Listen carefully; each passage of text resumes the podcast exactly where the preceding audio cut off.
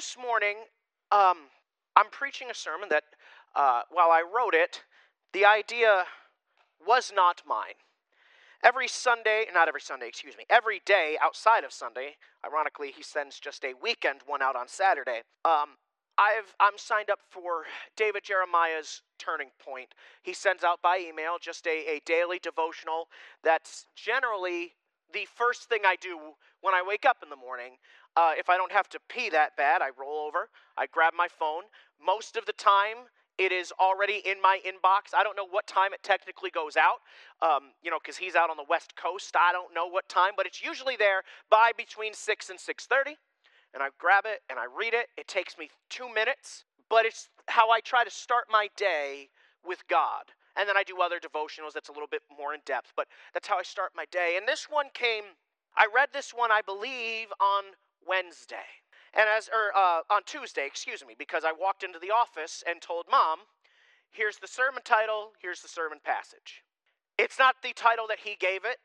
It is the sermon passage he used, and it is an idea that he talked about in it that resonated very strongly with me, and I think is something that we all need to walk in a little bit better, because we're none of us are perfect. We're going to talk about overcoming the world today, but oftentimes when we talk about overcoming the world, it's in some, we, we use a lot of militaristic sort of language, right? Or we talk about, like I did this morning, that Jesus, God, right? He's going to overcome the world. It's great. But in the book of First John, chapter five, we, we read that as believers, there's another way that we are supposed to overcome the world. And yes, I know we overcome by the, by the blood of the Lamb and by the word of our testimony. That's, I believe, in Hebrews. But in this we see kind of actions that we're supposed to partake in, the thought process we're supposed to partake in to actually overcome the world. And I tell you now, there's no actual warfare involved.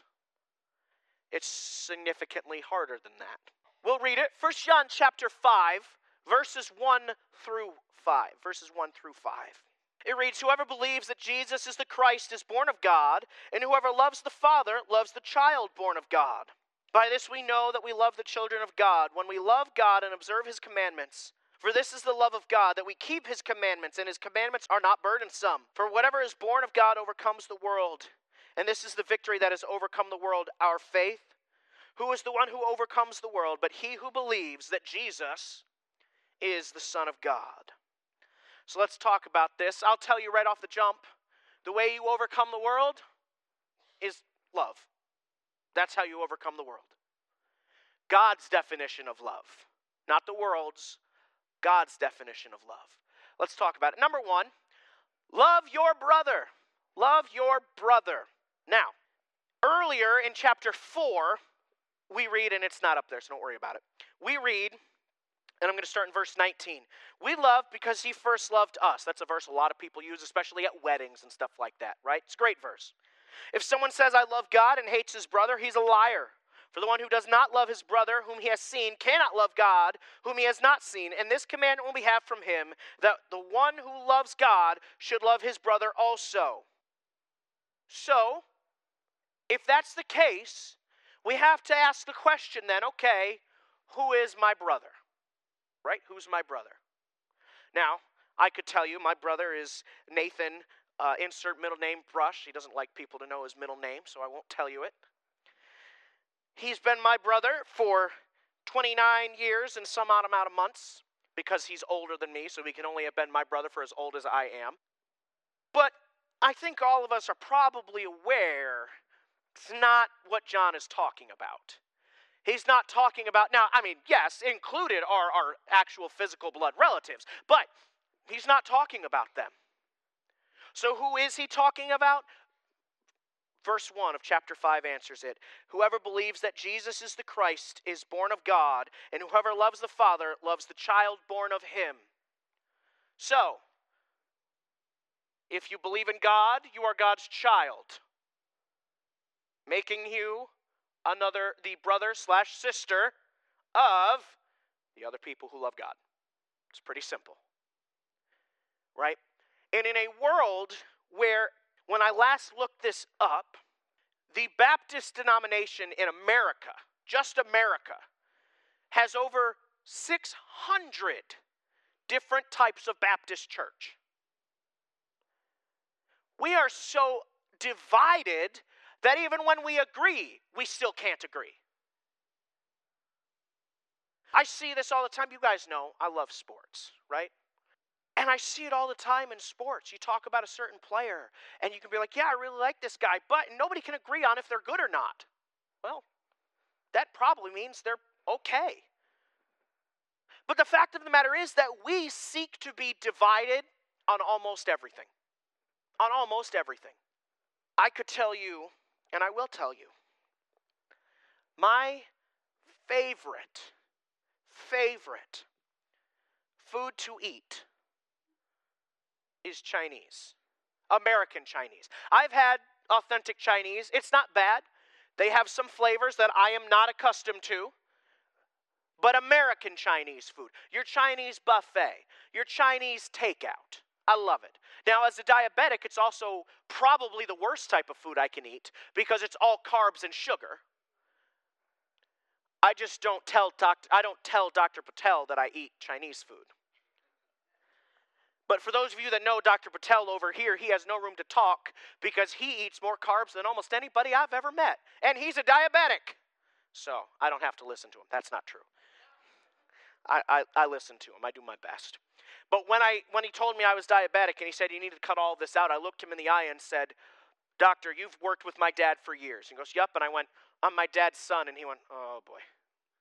I said, I'm not stopping eating popcorn, and I'm not stopping eating candy. I will cut out most things. I will even cut out most candy. I'm not stopping. You put a Three Musketeers in front of me, it's gone.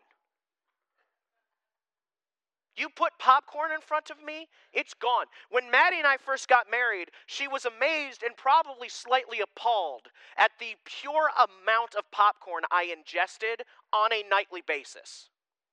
Because I would make a bowl, it's just a normal-sized bowl. No, it is. It's a fairly normal-sized bowl. I make my own. I have a, a stovetop popper. You know, you spin it around. You buy the popcorn kernels. You buy the oil. I love it, right? And I would make what the, it's not the F D A. It is. Uh, uh, no, not the F D A. The people who tell you how much food you're supposed to eat, right? The government that is like, here, this is what you should eat. They would probably be appalled and think that I eat enough popcorn for five or six people. What I say is, you put on a box of macaroni and cheese that it feeds a family of five. It does not. It feeds a family of Sam. If you're ever wondering about how much you actually eat compared to what they tell you you should be ingesting, look on the back of like cereal and measure out how much they tell you to eat. It's usually like a half a cup, and then pour in a bowl how much you normally eat. They've got no idea. They're just making crap up, I feel like, but it doesn't matter, right? So I love Chinese food. Maddie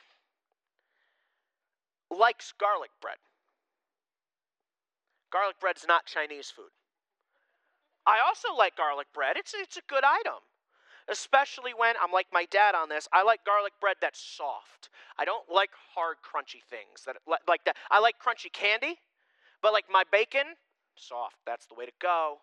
Garlic bread, soft. That's the way to go. I like my bagels the best. Do you know what the best way to cook a bagel is? Put it in the microwave. It gets rubbery and chewy. Oh, it's great. Oh, it's great. The butter seeps down into it as it melts. Oh, that's the ticket right there. I like chewy things. I like fruity, chewy things. You know what? That's an even better example. I love fruity, chewy candies. Starbursts, Swedish Fish, Twizzlers. I have a package of Twizzlers by my bed right now. I love Twizzlers. I don't know that my wife has ever eaten anything fruity or chewy. Candy-wise, she'll eat fruits, right? I'm not over here like, she's getting scurvy. No. And I, she never wants to. And she does not understand why I like them. We're divided on candy. She wants to eat like a Reese's cup. Ugh. That's disgusting. Side note, and I want an answer on this.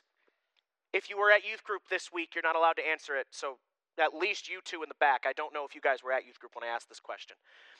What is the number one selling candy in the United States by amount of money. You can't answer it either. I know you were there. The number one selling candy in the United States. Do you know what it is? I will tell you this. It's disgusting. It's Snickers. Why you would want to eat that, I'm not sure.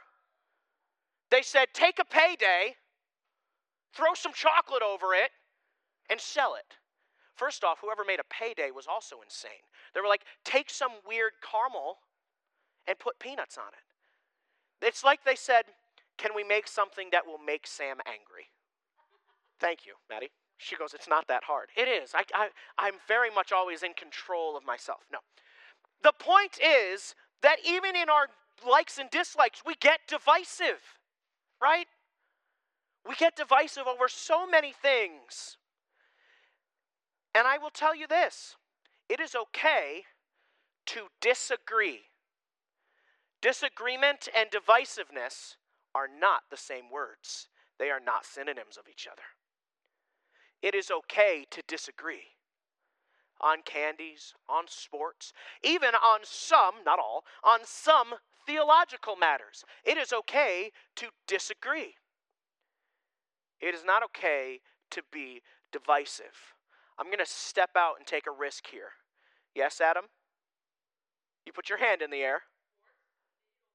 Well, there you go, see?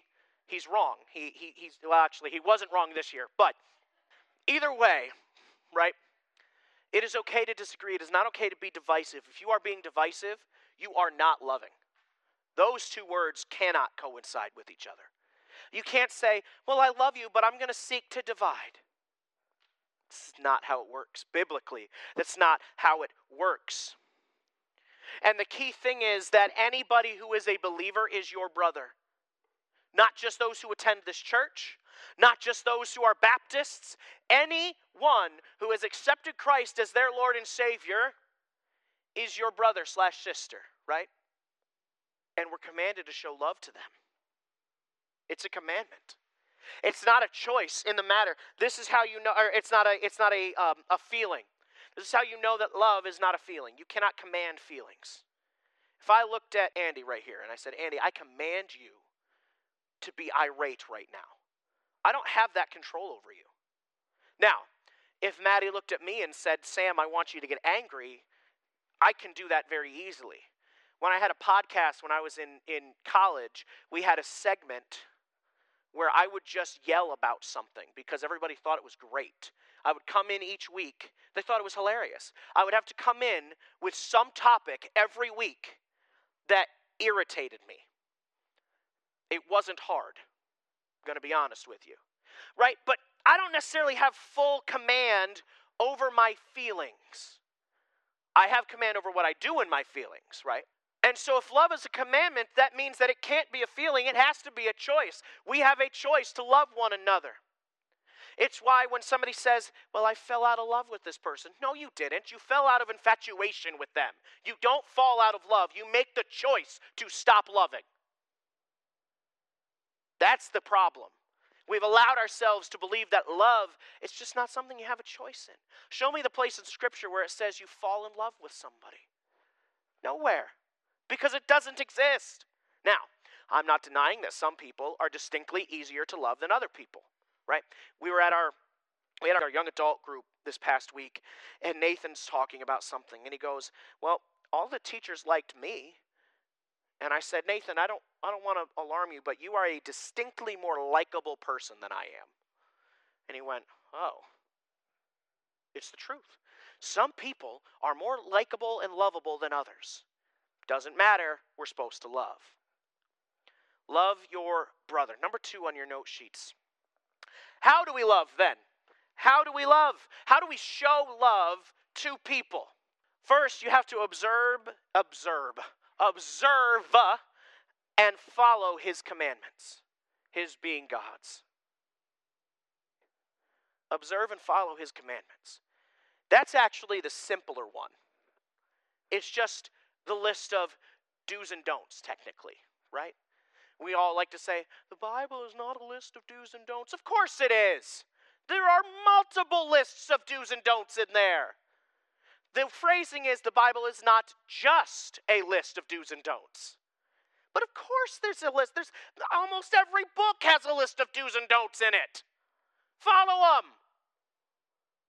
And if you're confused about what to do, follow what Jesus said. Love the Lord your God with all your heart, soul, mind, and strength, and love your neighbor as yourself, and you will fulfill the whole of the law.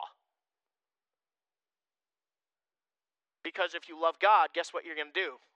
What he says. And yes, you do have to know what he says. We've talked, I, I don't know how many times I've said over the past year, study this book. Memorize it, learn it, get into it. Because yes, to have actually do his commandments, you have to know what he says. But he also gave us this beautiful thing we call a conscience. How many of you have seen Pinocchio? Right? Does anybody here have a cricket on their shoulder that whispers in their ear? I need to talk to you. We have a couple people in here who might be clinically insane. Right, so we don't technically have, right? We don't have the good angel, bad angel, right? We don't have that sort of thing. But look throughout history and across the world. There is a common thread of what is right and what is wrong across the whole world. You can even say, well, but Pastor, the Aztecs committed real human sacrifice. Yes, they did. It was still wrong to murder. And you may say, but Pastor, that is murder. I understand that. They did not count their priests sacrificing somebody to their gods as murder. But if you, just a citizen, went and killed somebody in the streets, guess what? It was murder.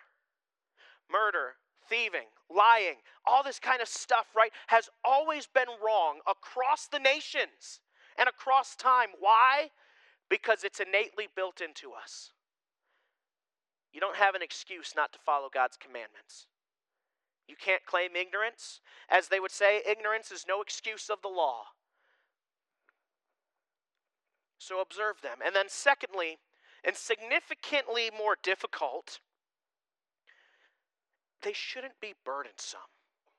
When I read that verse, when I was doing my devotions that morning, I went, oh, that hurts.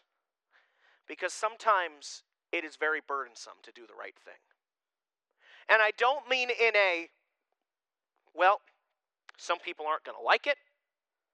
Some people are going to fight you on it, right? It goes against what the world says. That's not the burden that it's talking about here. The burden that is being referred to here is, I don't want to do it. I don't want to do it. I want to do my own thing.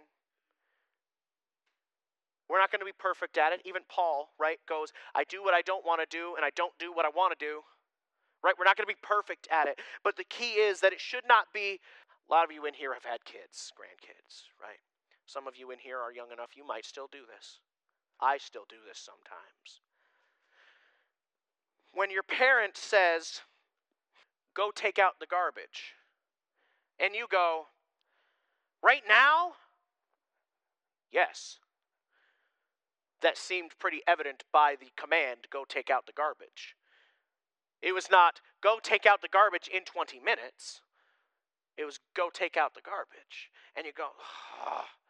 And even though you do it, hopefully, it's not with the right attitude.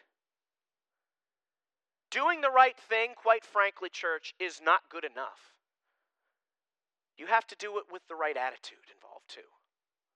Now, even if you don't have the right attitude, you still need to do the right thing. And there are days when, moments when I have to do the right thing, and boy, I do not want to, and I've got a stinky attitude about it. You still have to do the right thing.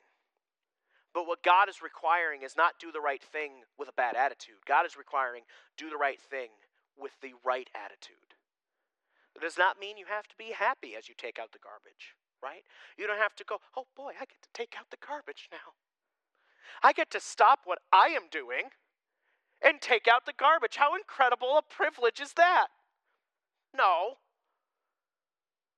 But there's a middle ground there where you can go, okay, Dad, okay, Mom. And you get up, and you take out the garbage, and you do it, and you don't grumble, you don't complain, and then guess what? You probably get to go back to what you were doing originally, unless they have more for you to do. And if I may, I have been told by multiple parents that the, the number one reason to have kids is so that you can have slave labor. That's not true. It's probably the number two reason. No. But the fact of the matter is that, no, God is not calling you to be happy and love every single thing that you're called to do. He is calling you to do it with the right attitude, though. So, number three. I know, this is weird. Normally, I only have two points on my sermons. Number three, we will overcome. So, he's talked all about love and keeping the commandments, and then he goes right into no breaks. This is John who's writing, right? No breaks, nothing, just overcoming the world, which means that in the context, overcoming the world has to do with keeping God's commandments and loving people. You will overcome the world, not people. You see, oftentimes we get caught up in and wrapped up in this idea of our enemies are people, whether inside or outside of the church. And it's not the case. Can those people be doing things that are wrong? Yes. Can they be doing things that undermine God? Of course, right? I'm not saying that every person is fine. Not at all. I am saying, though, that as believers, you find me the place in Scripture where we are to strive against a human with the tools God has given us. I'm not talking about, I want to say this, I'm not talking about war and that sort of thing, right? I'm talking about you personally. You have a quote-unquote enemy, adversary, right? The antagonist to your protagonist at work, at church, at school, wherever. We're not called to strive against them. We are called to strive against and overcome the world. Now, sometimes that's going to involve getting them involved. Sometimes it's going to involve things that they don't like. Most of the time, it's going to involve things that you don't like. But we overcome the world. And he says you have to believe it in order to do it. Who is the one who overcomes the world but he who believes that Jesus is the Son of God? He who believes that Jesus is the Son of God, that's who overcomes. You might say, well, then it comes right down to faith. Yes, partially. But go back to the first thing we talked about. You believe the Son of God. Whoever believes that Jesus is the Christ is born of God, and whoever loves the Father loves the child born of him. We know this. We love the children of God when we love God and observe his commandments. It's a cycle. Yes, you overcome by believing in God, but if you believe in God, guess what you're going to do? Love. That's how you show your belief in God. Right? Actions don't save us, but as James says, I will show you my faith by my actions. We live in a world that continuously, it seems, is getting stronger and stronger against us. Persecution gets worse and worse almost daily in most countries. We live in a world that for a very long time supported Christianity, then tolerated Christianity, then was quietly opposed to Christianity, and now most of the world is openly opposed to Christianity. It is. Okay. One, that shouldn't shock us. The Bible talks about it all over the place. Two, it does not change what we are called to do. And three, as Jesus himself says in John, I believe it's chapter fourteen, take heart, I have overcome the world. So we really don't have anything to fear. This all comes down to this. You want to make a change in your world? And yeah, guess what? Those of us gathered in this room are probably not going to be the ones who directly overcome a, a, a massive thing, right? Right? Louis Birch will probably, most likely not, single-handedly change the whole course of America. But if Louis steps up, and then John steps up, and then Andy steps up, and then Laura steps up, and slowly but surely, you change the town. And then the town starts to change the county. And the county starts to change the state, and so on and so forth. You're right. It John, Louis couldn't do it on his own. Well, that's not true. If God wanted to, he could. Probably won't. And oftentimes that causes us to give up because we feel we can't do it alone. And you're right, we can't. We're not called to be alone. We decided to be alone because we were divisive and divided ourselves instead of loving. So let's apply this to our lives. I ask you this question. Is following God burdensome to you? It's okay right now if the answer is yes. You may be in a place facing a trial, a tribulation, an issue where it is very burdensome. I would say this. What burden are you carrying? Because God promises that his burden is easy and light. So if the burden you're carrying is not that, guess what? You're not carrying the right burden. I'm not standing up here and saying that following Jesus is easy. It is not. I'm not standing up here and saying that there'll never be burdens in this life. There will be. In fact, you're probably going to go from burden to burden to burden, right? Very rarely do you get a lot of time where there's not a burden in your life. But Jesus promises his yoke is easy, his burden is light. So if the burden that you are carrying of following him is heavy, guess what? You're not carrying the right one. You're not carrying the right one, so take it off and put it down and let God put the right one on your shoulders. When I was uh, in, in college, I went on a, uh, I took a class called Wilderness Trip. Went up to Canada, spent five or six days in the wilderness with a um, canoe, and you'd have to portage over the over the land, and then you'd you'd, you'd canoe, uh, and and you'd camp out at night. It was a group of like six or seven of us, and it was this great experience. I it was an incredible experience, right? And when you portage, somebody carries the packs. Somebody carries the boat, and the boat has these pieces of wood inside that would have a little bit of circles cut out of them, so it would rest easier on your shoulders. Except for the canoe that me and my partner had. We had one of the older style ones, which was just a straight metal rod that you placed on your shoulders to carry the canoe. The longest portage we had was about a mile and a half portage across a very uh, up and down wooded area. Would anybody like to guess who drew the short st- straw of having to carry the canoe on that one? Me. I carried that canoe. I'd like to say that I didn't take any rest, that I just powered through. It's not true. It's not true. I was absolutely exhausted by about a quarter of a mile in, because the canoe is about fifty pounds on a straight metal rod that not only are you carrying, you are balancing on your shoulders with that rod. A couple of days later, we ended up switching canoes with somebody, and I used the one that was wood and molded out, and I went, holy cow, this is about fifty thousand times easier, because it rests on my shoulders instead of digging into them. That's what this is like. When you are carrying the burden and it is burdensome to follow after God, and you're carrying the wrong one, it's like you're using that metal one, and it just digs into you. And every step is agony. And there are miles to go in this life. But God can take that one and put the right one on. Is following God burdensome to you?